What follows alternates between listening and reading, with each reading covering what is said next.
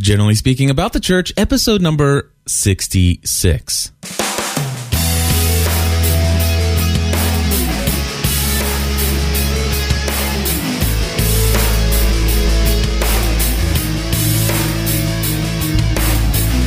Hello, everybody, and welcome back to another episode of About the Church. My name is Cliff Ravenscraft. Today, I am very honored to once again be joined in the studio by Keith Rainey. He is a returning guest host of the About the Church podcast. Welcome back, Keith. Hey, it's good to be here. Thanks for having me. We are going to be talking about something that uh, Keith and I used to be involved in quite some time ago. And we have basically covered this topic. Uh, DG and I have never covered this topic. Uh, yet um, this this podcast, uh, when I originally started it, year, gosh, a long time ago, Long time. A long time ago, I basically I thought this was going to be a podcast devoted to the cell church. Boy, how things have changed since those days. So um, we're going to talk about church outside of the campus. You know, outside of these big buildings that we build, and Yep. you know, building funds and and stuff like that, and and the fact that you know, Sunday morning, your your worship attendance and Sunday school classes, you're bursting at the seams.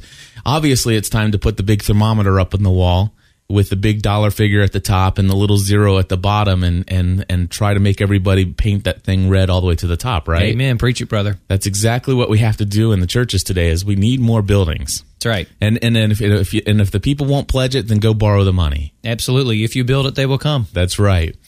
Exactly against what uh, I think is is proper for the church. And so we're gonna we're gonna talk about um, church outside the walls, but yet we're going to start off the conversation with this topic of cell church. Again, it's been people who are listening to the About the Church podcast. If you have not gone back into the archives prior to the DG and Cliff days, you may never have heard of what the cell church is. And, and, uh, I don't know how I lost my passion for the cell church, although I, I haven't lost the vision because I still live it out. Stephanie and I, to this day, it, it's, we started in 1996, Keith. Seriously? 1990 well actually it was 95 because i i actually got married in 96 so we actually started before we were married Yeah, that makes sense. That does. so it, it's been quite a few years Wow, I'm getting but old. but i've led a cell group if you will for Mm-hmm. all intents and purposes ever since then Wow. i've never been without can you imagine that No, I can't.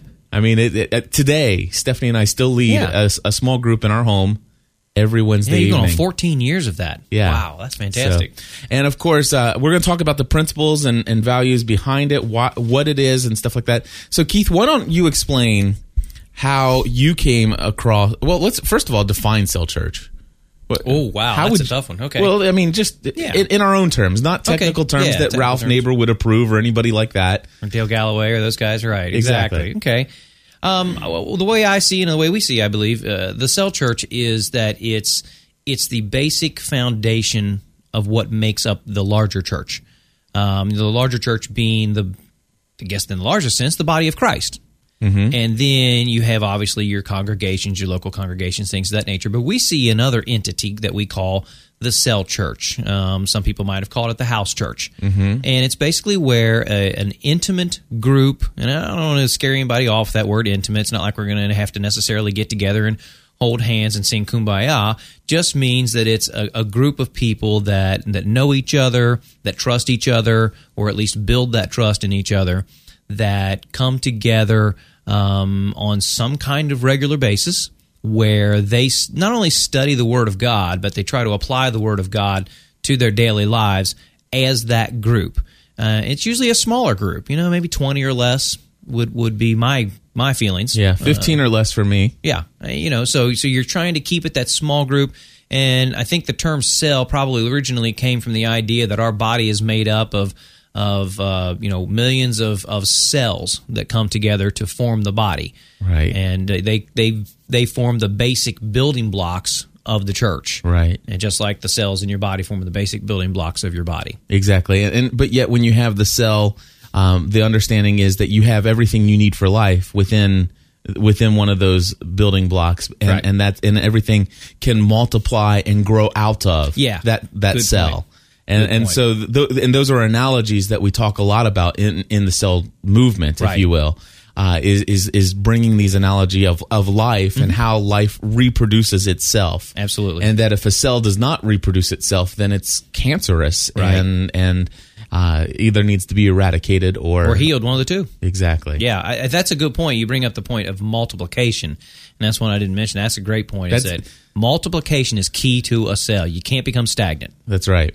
So so basically, and uh, we i- in in layman's term, if you were to to let's say attend a church that was either a, full blown what we call a cell church or uh, in in a lot of my experience, unfortunately, uh, if you went to a very traditional church, you know the kind of church that uh, is very much Sunday morning, Sunday night, Tuesday night prayer meetings, Wednesday night midweek service, um, and then, of course, Thursday night, you know, a little get together fellowship thing. And then Friday night, the ice cream social, Sunday, Saturday, potluck dinner, you know, where everything basically you live at the building, which you Right. pay for the heating and electric for seven days a week. Right. And you do so out of obligation because you think you'd be wasting God's resources if you did anything outside of those buildings. Yeah, exactly. and you, and you know, um, for those people who have never experienced a cell group or small group, um, probably the something that they may relate to that would at least illustrate some of the ideas or concepts of a, of a cell group would be a Sunday school class. You know, it's not a cell group, but if you think about it in those terms, if you think about maybe a women's ministries group or a men's ministries group, or you know, fill in the blank with these blank ministries group, uh, you'll you'll come up with some of the concept of a cell group. Right. It's basically a small group of believers uh, where non believers are cer- certainly invited to come and, and participate in this group.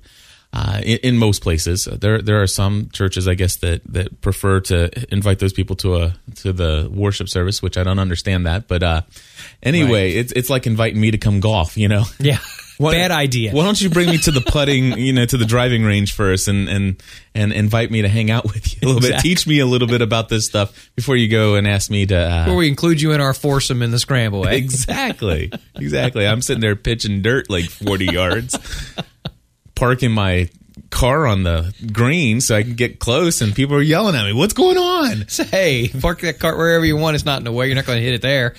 anyway, so uh, basically, the deal here is that um, with the, with these small groups, uh, it, it's it's all about doing life together, uh, living life together, and and what's really awesome about it is that it doesn't have to take place in a church building, and that's the thing. Although, like Keith said, you can't you can have uh, you can have almost all the facets of a, of a what we'll call a cell group, um, or what we used to call a cell group. They're called everything today. Yeah, there's all sorts of names. I, th- I, af- I think after 9-11 and terrorist cells, I think a lot of people Yeah. started to get a little scared of using Had a little the- stigma on that word cell. Yeah, You're it- right. And and of course, some people were just like, "Man, these are people who get together and pray, and they're very fanatical about Yeah. their faith." And Bunch of and- fanatics. what do they got in their basement? exactly. So so the cell, a lot of people uh, abandon the term cell. I'm not afraid of it because I still love the original analogies. The- It, it's the cell reproducing of life, multiplication. Uh, I still think cell is the best term for the for a way to to really help somebody understand with diagrams and, and to understand the the process and, and the and the the life giving force, if you will, of the church and how it grows. So so anyway, you can experience a lot of that in a Sunday school class. Um, it, it, doing life together is is you know at, at, there are various stages uh, where you come together and everybody's all you know oh we like each other this is so cool and then, then there's the there's that conflict stage where if Right. you rub shoulders with somebody long enough you're going to start to see some faults Right. and and and the hope is and the prayer is that you'll be able to uh, overcome those faults and that you'll bear with one another that you'll do all the one another's of scripture. And and in fact that's one of my favorite things about the scriptures is is when you go through after doing life with other people and and making a commitment to do that the scriptures come alive because Right. there is so much one another stuff in the bible. Uh, you know, admonish one another, encourage one another, um, it- it- just all the one, you know, serve one another, bear Sure. with one another, all, all these different things. And so definitely you can you can get that but what i what i love about the cell movement and there's this you had mentioned the terms house church Right. there is a thing called the house church movement Uh, and th- it looks very similar in many ways to the to the cell church movement, but it's very distinct from this thing called. Uh, w- I, am a purist, um, in, in in in some sense of the word. So, I was going to say, in some sense, in some sense of the word, because I've never actually been involved in a pure cell church, but but I, I am pu- I'm a purist in the vision. Right. How's that? I've never go. been able to actively. I'll give you that one. So, so the thing is, is that um, there is there's the house church movement. There's small group movements all over the world, but there's this thing called the cell church movement. Correct. Uh, and and and, and it, it, they're and they're very specific about how they you know what they what language they apply to certain things and what they suggest now they're not so strict as saying as saying you have to do this model but there is definitely about five or six distinct models out there which would be associated with this movement eh, that, Right. that are kind of accepted as the norm Right. different ways of if you want to say organizational charts of leadership and, and Right. and how things are uh, basically how people are shepherded and ministered to Exactly. is the best way to, to put that Well, and, and a couple things that you mentioned that I like to build on, and this whole thing is about relationship, and we always talk about the relationship between ourselves and God, Okay. which is our vertical relationship. But there's also the need for that horizontal relationships, uh, you know, that are going on between other believers and other people. So the cell movement or the cell group or whatever you like to refer to it is a way to expand and actually live those horizontal relationships that are produced by and fed by that vertical relationship you have with God. exactly So that's what we're hoping to accomplish in a small group is to have those horizontal relationships become very strong, um, become something that feeds you and helps you get through just basic life. right so so keith you used to be um, you used to be the head pastor of a of a Nazarene church that Stephanie and I attended. Correct? And as head pastor, I, I know that there are many responsibilities uh, in in a tr- very traditional church. I might add. Uh, and as a pastor, can you just name some of the responsibilities that, as a traditional pastor, you you maybe had? Plumber, um, change the light bulbs. Uh, no, I'll go on to the more serious things. Although Um, the- yeah, those were very much very real. I mean, I'm Those are- making light of it, but they're very real, and they take they they they take your time. Uh, but the things people typically think of are you are the one to preach the message, Preach message. Yep. which in my in my eyes is that person to teach and inspire through the word. That's what I see preaching as to teach and inspire and draw other people, either draw them to Christ or draw them to a, a closer relationship or a more effective relationship with Christ. So there's that aspect of it. You're kind of like the head teacher in that regard because you might teach those who are teaching. Um, in addition to that, there's there's counseling. Um, a lot of counseling going on, whether it be formal or informal. Um, there is the the basic casting the vision or trying to lead the people in the, direction of the church. What does the body want to accomplish? right. Uh, there's a lot of administrative duties. Administration. A lot of administrative duties. Um, you're basically, at least in the Nazarene Church, we refer to, in, in official terms, the pastor is actually the president of the church for business reasons. Right. Um, so you have all the administrative and business things that you do as well. But you know, you've got the discipling that you're trying to do, whether it be directly or whether it be indirectly by equipping others to disciple other people. Right. Um, so those are the this is kind of the the high categories of things you do. But the reality is, for a pastor, pretty much you do whatever comes up. And- Whatever and- comes up. and that's not necessarily a good thing, no. but it's what you do. Exactly. it's exactly, and of course, here's some other things, and I think you'll say, "Oh, yeah, I forgot that." Uh, Hospital visitation, Absolutely, absolutely. Um, as uh, any sometimes, kind of visitation. Right? well, well, exactly. Uh, making sure that the elderly are taken care of with communion every now and then. Yep. Uh, that that sometimes, especially on a, in a smaller church, the the head Right. pastor definitely uh, that that that will fall upon him.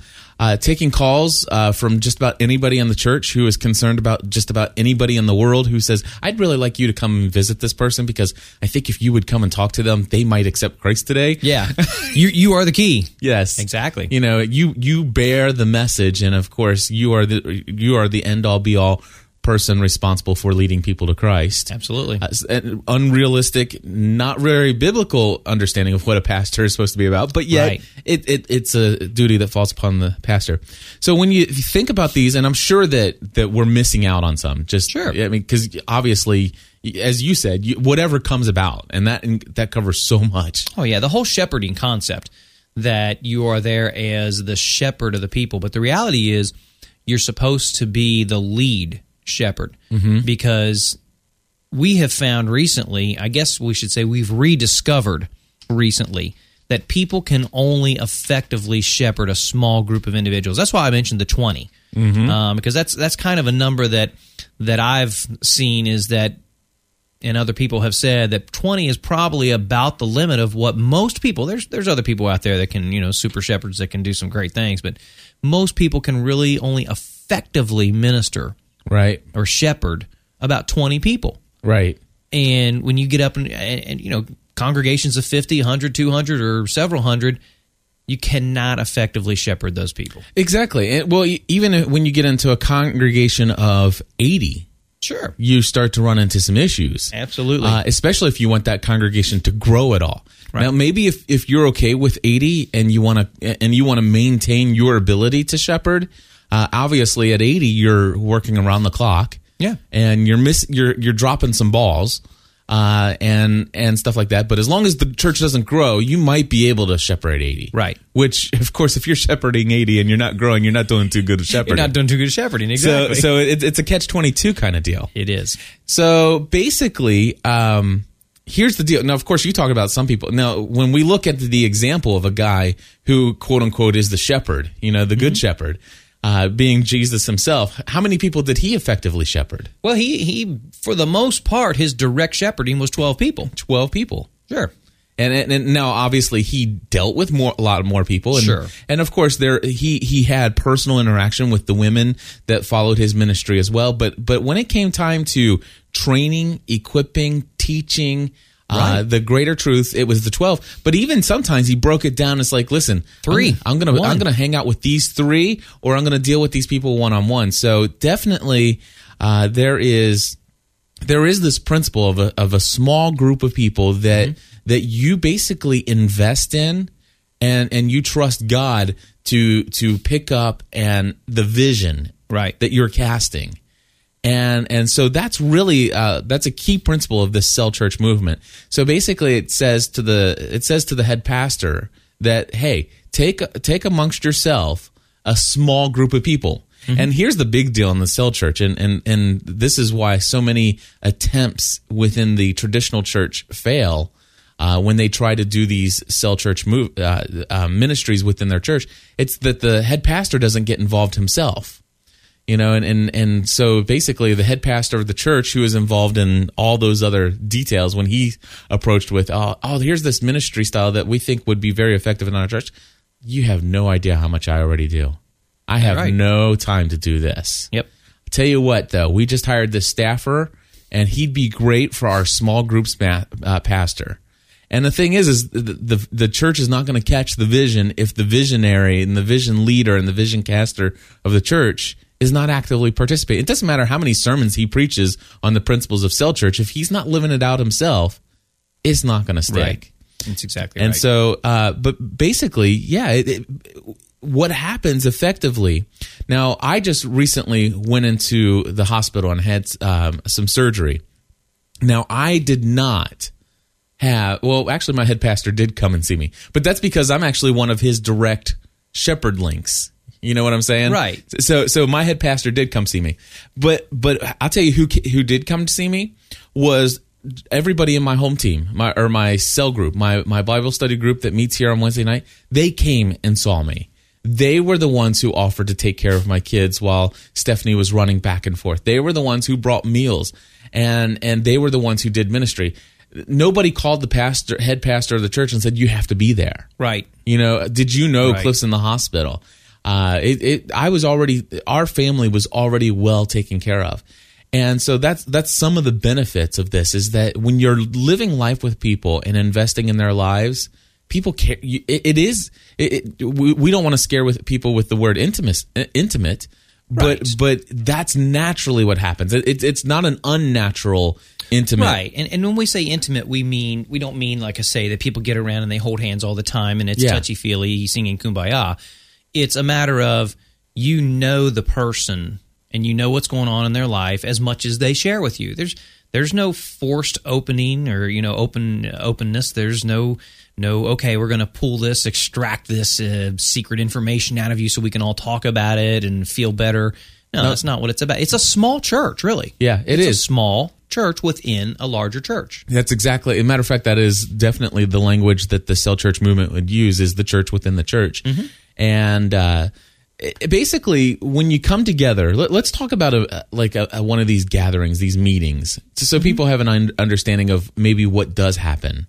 And and there's no well, some churches will prescribe what happens. They'll give you an agenda and say we'd like you to cover these main things. And some of those things are well, we'll get together and we'll have some time of just hanging out which is my favorite part of the meeting, by the way. Right.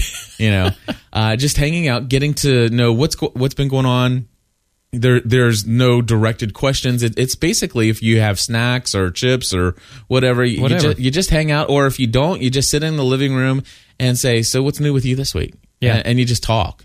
Yeah. And and it's really laid back, very very laid back. Um, and and I love my favorite groups are the ones who meet inside each other's homes. You know, because it's so it's a relaxed atmosphere. There's no pressure. You don't feel like you're sitting up in a pew or something like that. It's or in a in an uncomfortable Sunday school chair or something. It's it's just so laid back. Right. And uh, basically, then then there may be, depending on uh, the the gifts and talents and abilities of your group, uh, if, if you guys decide you want to, you could you could do some worship together. Now, if you wanted to, you could sing "Kumbaya" and hold hands, but I've not been a part of any of those.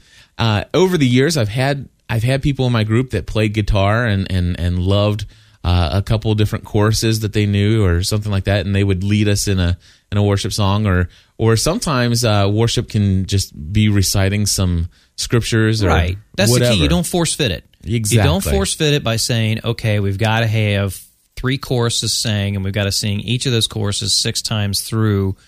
You don't force fit. Whatever gifts or talents are there, you let people have the opportunity to use those gifts or talents. exactly, And that's one of the big mistakes that a lot of times I believe is made with cell groups or, or small groups is that we try to treat them in a cookie cutter fashion Mm-hmm. and we force fit everything and say here's here's your format here's how you have to do this this this and this and this yep, and I understand why we go that way that method but it's a mistake that we make and it ends up biting us in the end Yep.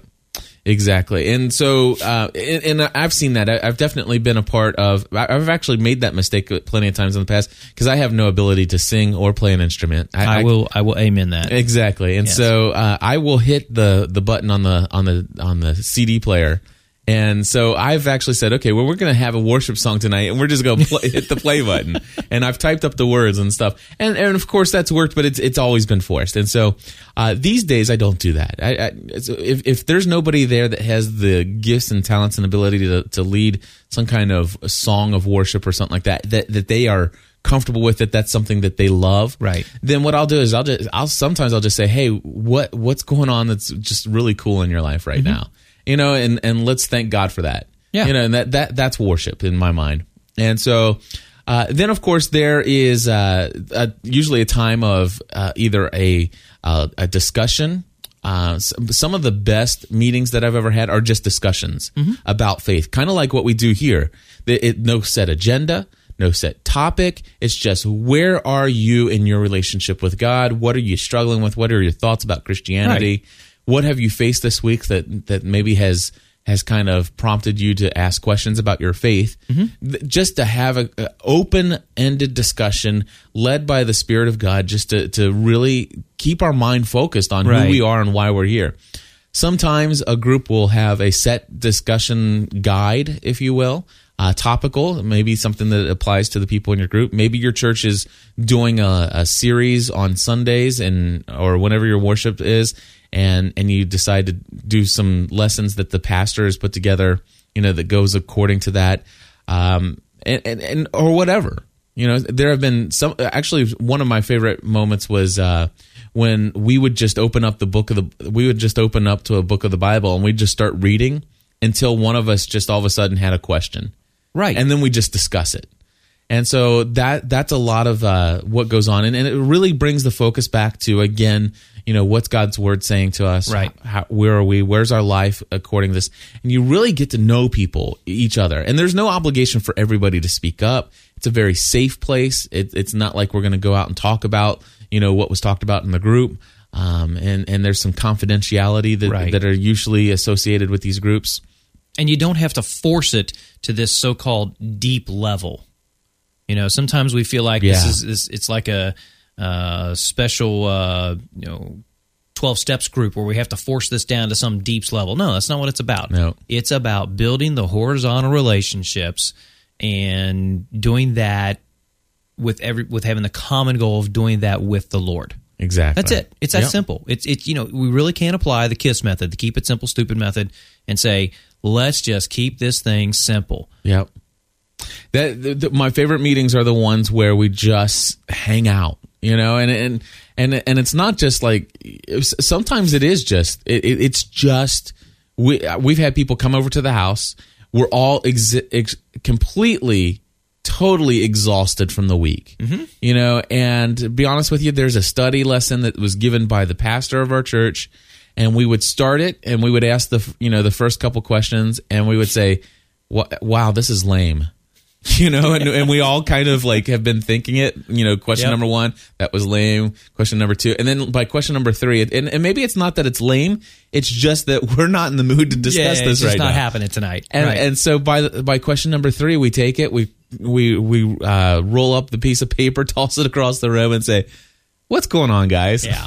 you know, let's just talk." I, I like to view when I when I think about it and try to put it into the the biblical view or the Jesus view. You know, how how would Jesus run a cell group?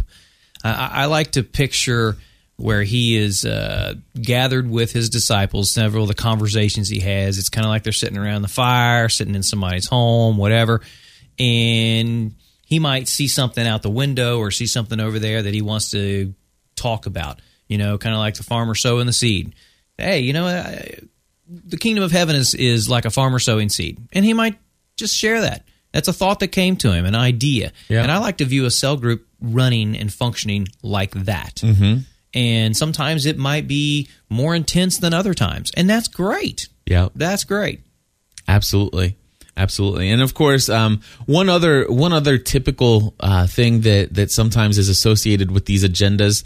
Uh, for for that are maybe suggested for your time together is is a time of prayer, and of course this can run the gamut of all different types and, and shapes and sizes as well. One of the things that I don't like to do is say, "Does anybody have any prayer requests?" Oh my goodness. because when you ask that, you're going to hear all about so and so's cousin's uh, second nephew, the corn on their toe. Yeah. exactly, and you it, you never hear a request somebody says for myself. No, because So- that's because they don't feel safe doing that. Yeah, and so um, and and it depends on how how long you've been meeting together, how close your relationships are, and and how how how comfortable everybody is feeling with one another. But there there there comes a time when you can just say, you know what, we're we're going to spend a time in prayer, but uh, you know what, we already know what's going on with Right. each other's lives here. Let's take a moment and just either there's let's pray silently. We're going to just dedicate the next three or four minutes here. We're all going to pray silently for somebody else that's, that's brought up something in this meeting. Right. Um, there's there's the opportunity. Uh, there have been times when we basically went around the room and said, you know, let let's share what it is that we want to accomplish uh, in our relationship with God or others over the next week, and we share that. And then basically at the end we say instead of saying, okay, now let's pray and say all of those things so God can hear it. Instead of saying it's like we basically at the end of it say, God, hear our prayer Sure. and, and boom, we're done. Sure. You know, and it can be so many different things. It- It doesn't have to be uncomfortable, awkward, anything like that. Because the, the truth is that God is there. He's in our midst. He, he is a mm-hmm. part of this conversation, and this this meeting, this gathering together, Right. And and he and he's very much involved in this presence of of this, and and that's what's amazing about these gatherings, Right. Is that there is real power in getting together with other believers. Right. And plus, in that prayer time, you've given someone an opportunity that if they want to say to the group, I have a special need that I want you guys to pray for. The opportunity's there. And it's not forced, it's not coerced. It's just if they'd like to do that, they have this chance, which without that small group getting together meeting, they wouldn't have that opportunity. Right. They're not going to do that in the middle of a worship gathering with 400 other uh, congregants. No, This is an opportunity for them. and and sure they may go to sunday school class every sunday Mm-hmm. but if that sunday school class is primarily somebody standing in front of the Lecture. classroom Mm-hmm. and lecturing and and people feeling intimidated by the the knowledge and wisdom of the man up front in the front of the class they're not going to raise their hand at the end and and when he says oh does anybody have any player requests chances are very slim that that person's going to open up and Right. reveal a, a, a need of their heart Right. and and so it, it really does come from this really doing life together. Yeah. That's what it's all about. Exactly. And I can't tell you how many times I've heard Sunday school teachers or people in Sunday school classes say something to the effect of, that was a great class we had this morning because there was so much discussion. Mm-hmm. What are you saying when you say that? You're saying, I don't want to sit and just listen to a lecture. I want to participate. You've just said, I want a cell group. Yes. I liked this because it's like a cell group. And uh, Sunday school classes can be very much like a cell group. Mm-hmm. But one of the things is there's a couple things. Sorry about that. There's a couple things that distinguish those. And one of those is the Sunday school class, typically by its nature and design, has to happen inside the church walls on Sunday morning. Yep. It's kind of like a rule. And if No. you're not a morning person like me, Oh my gosh. it's Yeah. not fun. Yeah, I think that's written in First Opinions, chapter five. I think that so. it has to happen inside the church on Sunday morning. The other thing um, a- about the Sunday school class that that sometimes takes over, okay, is that there's not the emphasis or the push, to use the word you used earlier, to multiply. Mm-hmm. Very rarely is it spoken to a Sunday school class that one of your chief goals, one of your chief objectives, is to become two Sunday school classes. Right. And that's why the term cell is such a good definition of what we're talking about. Because, and, and Amanda from Michigan mentioned this just a little bit earlier. I wanted to get to that. She said uh, in her church, the cell, the uh, the cell groups, the small groups have kind of turned into an exclusive club Yeah. if you have that drive, that desire to multiply, you can avoid that. And unfortunately, she's right on target. That is what very often they become. They become something where we just become our own little clique, our own little club, and then they just spiral downward and start become gossip sessions and you know, I can't believe this person came to church looking like that. I can't believe the pastor did this, blah blah blah, and all sorts of negative things come from it. They can't be allowed to become an exclusive club. And part of the way to avoid that is to push that whole idea multiply, multiply, multiply. Right. Now, I will tell you, I have uh, when I when I first went to this one church, and I was brought on, and they asked me to be the the the quote unquote cell pastor of their of their small group ministry of their cell ministry. Um, I recall somebody that I spoke with said, "Oh my gosh, I'm so glad that you're here. This is going to be so great." Uh, in fact, my parents were a part of the first, and she called it a cell group because she knew that was the language that I was using. But Yeah. they were very much a, a they were a small group. They were a Sunday school class that moved into their home. Right. basically, is what happened. Sure. uh, and and met on a day other than Sunday. but anyway, they, they were a small group, and she says my my parents were among the very first to lead the way for small groups here at this church. Uh, won't say the name of the church, but anyway, um, she says, yeah, and and that was five years ago, and still today that same group is meeting every single week. Now. I- don't think it has to turn into a gossip session. Right. And I do believe that this group that she was talking about, let, us just assume the best that that these people are very strong in their relationships Sure. one another, and let's just say that that that maybe in the best case scenario that the, these people are so dedicated to what they've been discussing all these years that they're actually doing community service projects together Right. and all this other stuff. The the problem that I have with one of those groups, and, and let's just say it hasn't gone all sour, mm-hmm. but if you've been together in that same group for five years, your group hasn't grown because obviously it hasn't grown in five years if you're still together. Because the truth is, is that I've been a part of these groups, and if you're if you're growing, then eventually you can't fit in somebody's house.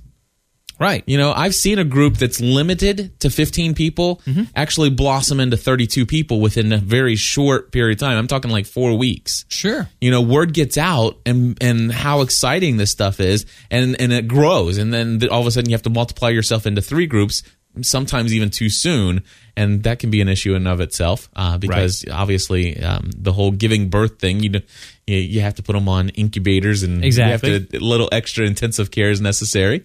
But anyway, um, see that's why I love the analogy of life and everything because it, it works both ways. Well, sure. But but anyway, what happens is you have overcooked Christians, and and they have this amazing amount of knowledge and wisdom when it comes to who God is.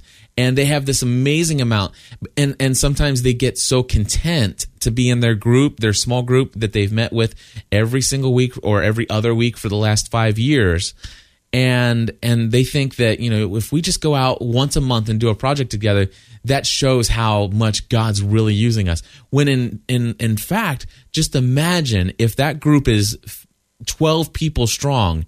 Just imagine if that group after 5 years would be willing to say let's give up our comfort zone let's instead th- this group right here let's come together and meet once every other month Right. but and, and make a commitment that every other week we're going to split up into twos and go out two by two Yeah. and start what we've been doing for the last five years and let's let's let's grow those up Sure. and but, but let and, and you don't have to give up that meeting Right. of those original people Those friendships that you've built and all those other things, they don't have to be thrown aside. no It's It- just going another step. Exactly, and so um, that, that, uh, so let's talk about that. This this idea of multiplication. Of course, uh, when you get into a, it, it's a scary thing.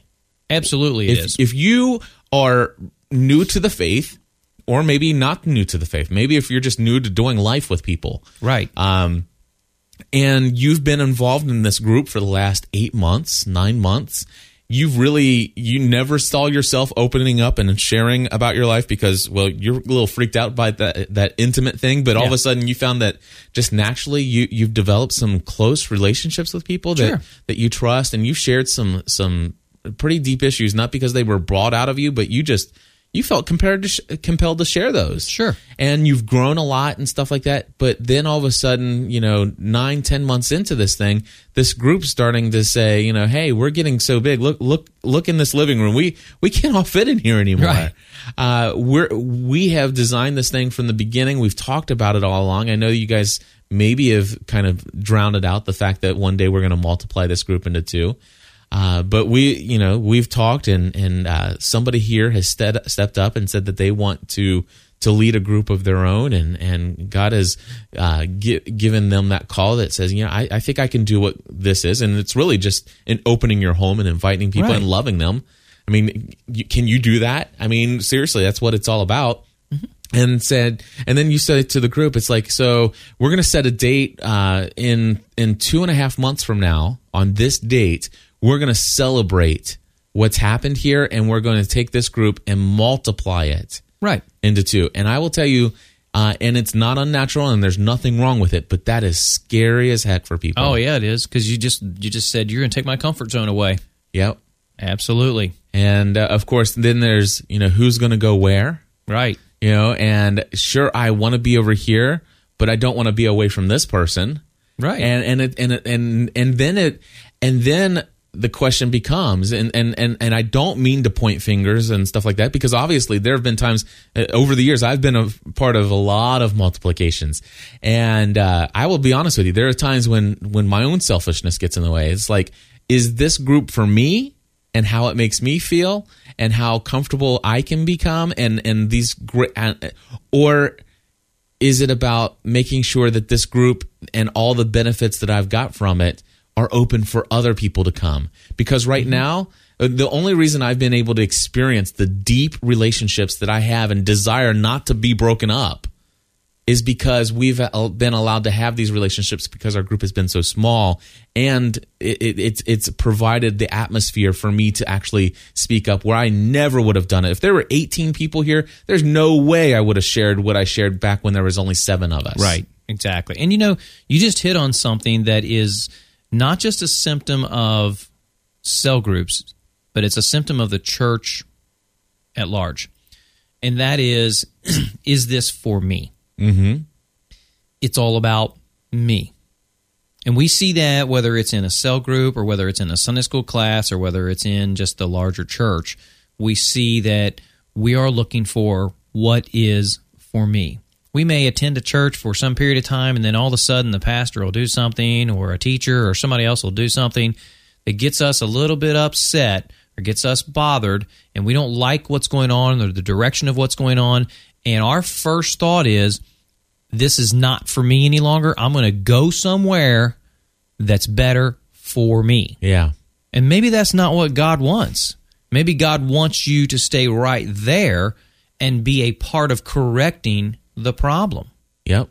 Because this whole worship thing is not me focused, it's God focused. Yeah. And when we take that and carry it into the cell group, we get exactly what you just described, where I'm I'm content with this group and I'm comfortable with it. So the heck with this multiplying stuff, I'm not going anywhere Exactly. because this is for me. That's right. And and you know what? And sometimes I will say that that um, we Christians uh, sometimes will make the mistake in how we approach other people about Christianity and our faith, and we suggest, well, if you would only do this, your life would be so much better. If you would come to church, you would find that your your needs will be met. Your needs will be met. Exactly. And, and so so we almost sometimes get stuck in, you know, sharing the faith and, and inviting people to become a part of the body of believers uh, by appealing to their selfish nature. right. You know, by what if you come, let me tell you what you're going to get out of this. Right. So so I mean, it's only it, it only makes sense that we become consumers and that we see everything. At, what am I going to get out of this, and how Right. does this affect me? Uh, it, it it's what we sometimes as Christians will propagate as the invitation to become a member of the body of Christ is so much different than you know if you will follow me, you must deny yourself, give up your life, carry your cross daily. Right. You know that that's a little different than I. I don't recall when I was asked if I wanted to become a Christian. You know there, that that had a lot to do with that message. Right. You know what I'm saying? So so when I actually got and, and, I'm going to use some you know from, uh, from an outsider's view of this or mm-hmm. or maybe a new believer's view of this. I got suckered into this thing thinking, you know, this I was going to get this this and this. Then all of a sudden the preacher up front's talking about me denying myself. Yeah. What's this about? Yeah. well, This is bait and switch Yeah. you know and and so yeah I, I can see where this has become a problem but but when we when we really start to understand who christ is and what the real message is And I think when he begins to really work in our heart and we see, as you said, we see him for who he really is, and we begin to want to be like him, mm-hmm. then there becomes a yearning, a desire to serve. And one of my questions is sitting in a pew or a seat or whatever your particular church congregation sits in on a Sunday morning, how much are you serving? I've always had a problem. It's one of my pet peeves why we call it a worship service. Mm-hmm. There's very little service going on on Sunday morning. Very few people are serving on Sunday morning. It's a time to come together. It's a gathering for worship, but a worship service, I think that's a stretch. yeah yeah not a whole lot of, especially if anything on uh, at maximum 10% of the people are serving in any Oh, max. capacity Yeah, exactly. so, you know, what, where what are we serving? Yeah. And uh, the question comes down to where can you effectively serve? Can you do it in a large congregation or can you do it in a smaller group of people yeah that is a part of a larger congregation? So so what does what does a cell church look like? And and and this is you know may, maybe your involvement in the church has been you know I, I I go to one of those churches where we pretty much do most of our interaction with each other in this building. A cell church uh, they're not opposed to having buildings. Uh, they're they're not anti-building, Right. Uh, and they're not anti they're not anti programs such as Sunday school classes and Sure. stuff like that. They're they're not they're they're into anything that's going to build and foster community and Mm-hmm. doing life together. So it's not like we're you know not we, but it's not like the cell church movement is opposed to any of the things that go on in the traditional church. It's just the question is are these things beneficial to the overall vision? And and here's where here's the main differ, differentiating factor. In the traditional church the main focus the the the focal point of what everything in the church balances on is usually the weekend gathering. Right. you oh know, yeah, everything is building up to that that climax. Exactly. It's that Sunday morning is the key place. It is the key event. It's where you invite. It's the front and back door of the church. Yep. You know, and, and it's the side doors and all the emergency exits. I mean, it's Sunday morning. See you there. Yep. Or or whenever you you do that. But in a traditional church, it's that one meeting a week. And in a, and here's the main focal difference of of the um the cell church. It it, it doesn't take away from that corporate gathering, if we will. No. In fact, it says, you know what? That's extremely important. Yeah. The, the gathering of everybody coming together to worship what's being to worship God for what's going on in our daily lives. This is so important. We understand why traditionals think it's so important. But you know what? We never make that event more important. In fact, it's always equal to Right. the importance of doing life together in between those corporate gatherings Exactly. And and we we specifically encourage you to take part of that at least on, on a biweekly basis if not a weekly basis in in some kind of formal gathering mm-hmm. known as a cell group but but- and and and the thing is, is is even some cell churches get this one wrong they think okay sunday morning and then Wednesday night or Tuesday night or whenever you meet. And that's all. It's like, okay, so I can handle this because it's Sunday morning. It's like, no. No. Uh, th- there, this is doing not Sunday together and Wednesday together. This is doing life It's life. together. It's life. It, it's it's a lot like it's a lot like living in a neighborhood and having friendships with the neighbors around you. Friendships that mean, hey, you want to come over and grill out. Right. Hey, you want to go, you want to run to put a plug in for Applebee's. You want to run to Applebee's. Okay. Um, hey, you want to go Christmas shopping together. Hey, you want to do whatever. It's living life. It's it's having those kinds of friendships and relationships that when you do things together, you typically do them with these people. Mm-hmm. And that makes for a great opportunity to include someone else into the picture. You know, you may have your group of four that typically goes out to eat on Friday night. And you say, you know what? I've got somebody I work with that I think is really starting to show an interest in Christ, in the whole idea of something better for themselves. Well, bring them Friday night. Yeah. It doesn't have to be bring go them Sunday morning. and it doesn't have to be, bring them Wednesday night to the cell meeting. It's- it's- Exactly. you know, hey, we're going out to Applebee's and we're going to shoot darts or whatever. I mean, it- invite them to that. exactly. and and and just the, the and here that's the that's the one of the things that I love about doing this podcast with with DG and, and having you come in and guest hosting every now and then. You know, it, it's it's all about just living life, sharing, and just explaining mm-hmm. and and letting people see that Christians aren't always what the TV or movies portray us to be. right. We're not all a bunch of fanatical people who go around just judging everybody. Right. We we do life together. We live. We love. We laugh. Some of us even drink beer. Uh, you know, some of us uh, there, there. Some of us do some things that you might- you might even be shocked Yeah. what some of us do. Uh, and some of it, you know, maybe some of us are okay with what some of us do. Some of us aren't okay with what some of us do. But when you get into the New Testament, you read stuff that that's where it gets exciting. You say, you know, don't judge your brother. You Well, know, and how, of are, how are you ever going to be real with somebody if if you can't ever build a relationship strong enough to have that conversation? if if somebody does something in in so many of our congregations today, if somebody is doing something that you are concerned about, you see them in a particular lifestyle, or you see them doing something that you think. I think this is harmful. I think this is going to be a negative for them. You know what most of our church uh, settings do? We tell somebody else about it and talk about it. As a prayer request. Yeah, it might be a prayer Because request. you do yeah. not want to gossip. No, because prayer requests and gossip are totally different. Exactly. Ooh, Yeah. ab- absolutely. Uh, because Yeah. when we're really concerned. I'm only telling you this so you can pray for them. Yeah. But let me tell you some more of the details. Yeah. Oh, and did you hear this? yeah, did you hear this? because this will help you be more specific with your prayers. Because remember, that's what the whole pastor s- sermon was about last week. Exactly. Let's be more specific. Let's be more specific about our prayer requests. Exactly. But we can't ever approach that person because we don't have a relationship That's with that the critical thing. How how can see the Bible does tell us to admonish one another. Sure. It tells us that that if we see something, to, to well, sometimes it says if it's a sin that does not lead to death, it doesn't say to go to that person. It says to pray for that person. Exactly. And if it's a sin that leads to death, then then you go. Right. Eh, But the thing is, you can't go if you don't have. It's it's it's not right for you to go and judge somebody and to share your concern for them if you have not in, previously invested in a relationship You with that earned their trust. It- they're they're not going to listen.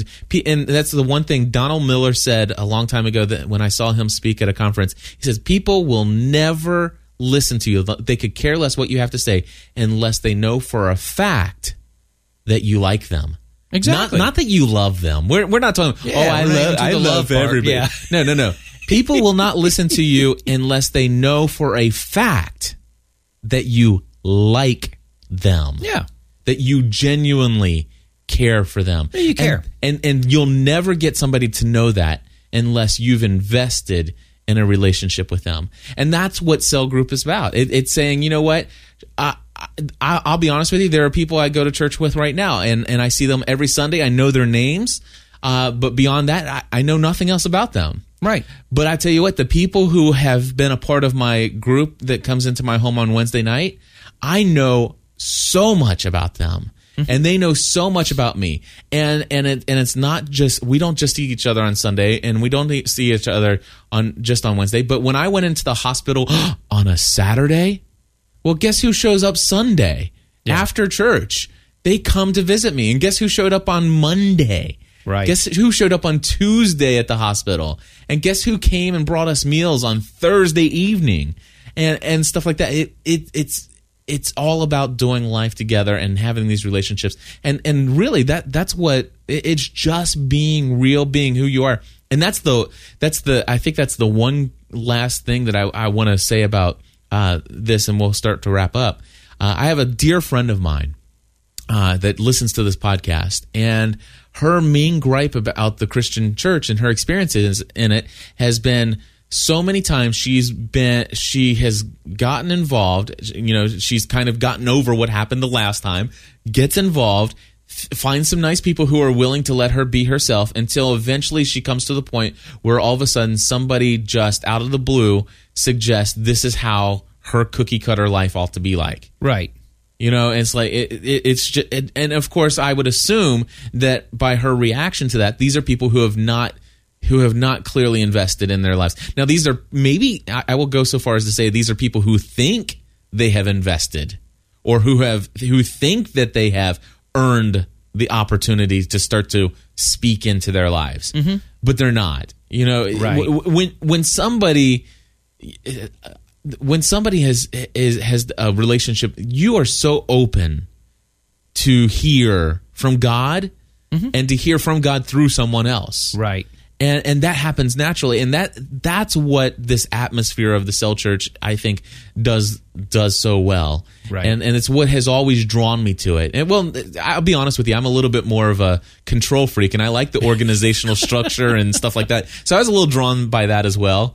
But you know, you, you hit a good point there, and you, you know, you're talking about wrapping this up here because there's one one final thing that I think I'd like to interject, and and that goes along with the organizational structure, and that is you do have to have a good, strong, mature leader as a part of your cell group, and that's where the pastor and the staff and so forth have to invest their time to make sure you have a good, strong, mature leader. It doesn't have to be a Bible scholar. I'm talking about somebody who can help train people and help them see and understand that before you go telling someone something, you need to have a good trust relationship built up. You need to make sure that this is what God is instructing you to do. Maybe bounce it off of me or whatever. But that good, strong, mature leader can be a key to a good, effective cell group. And they can help keep the vision, Right. that vision there. Absolutely. Well, I'll tell you what. I'm going to go ahead and play start our three minute uh, extra music so we can uh, start to wrap it up here. Um, some good resources. If anybody's intrigued by this thought of of doing ministry this way, first and foremost, I'm going to suggest th- um, maybe a couple books Keith and I can throw out here. Uh, the first thing I'll suggest is that you don't come in and say and go and read the book and then all of a sudden say, "Hey, pastor, I know what's wrong with our church." Yeah, you, you, you're doomed for failure there. Yes, you are. So basically, what you want to do is is maybe get a hold of some of these books, read them, and and and find a way to to share these books and to talk about maybe you know in a very kind and considerate way to to your head pastor and, and talk with him about what God's laying on your heart and and stuff like that. And um, just maybe get him a copy of the book, let him read it, and Right. say, you know, hey, I don't know if you think this is worthy or not, but just read this and if if you're if you think that this might be a good direction for our church i want to volunteer to to be a part of the the vision casting on this thing i want to be i want to be a part of something Right. That, that's going to radically change doing life together as as we see it in acts 2 42 through 47 There you go. There you go. And and and I will volunteer if you want to contact me with questions about cell group or concerns or other things. You know, contact me revraney at yahoo.com. You can you can contact me and I'll be willing to to help any way I can. That's right, and that's R E V R A N E Y at yahoo.com. Keith is uh, doing consulting work for churches, so it'd be Yep. an excellent resource for that. But let's talk about some books. Um, what the I guess the main influential book uh, for so many years has been Where Do We Go From Here? Is Where do we go from here is an oldie but goodie as well as 2020 Vision is an oldie but goodie. Yeah, and uh, it's Ralph W. Neighbour Jr. is Where Do We Go From Here? And Dale Galloway, Yes. 2020 Vision. Yes. and those are both great resources. And of course, if you want to, um, there's a book that I think would be excellent. It's not going to tell you all about the the structure, but it's a great book to give you the the vision of how this all looks in the in the trenches. It's How to Be a Great Cell Coach by Joel Comiskey. And uh, it, it, it, Yeah. it, if nothing else, it'll teach you how to have these relationships of trust and and and if you're involved in leading a, Sunday school group or a small group of any type, how to be a great cell coach. Right. By Joel Comiskey is a great book to just really get you excited about about your role of discipling and, and shepherding and stuff. So- Absolutely. Anyway, we want to say special thank you to our sponsor who has sponsored uh, an entire year of episodes. His one request is that he be kept anonymous for his sponsorship, but he also asks us each week to remember to pray for another church in our area that is not our own. And until next time, we'll talk to you later. God bless and uh, join the community.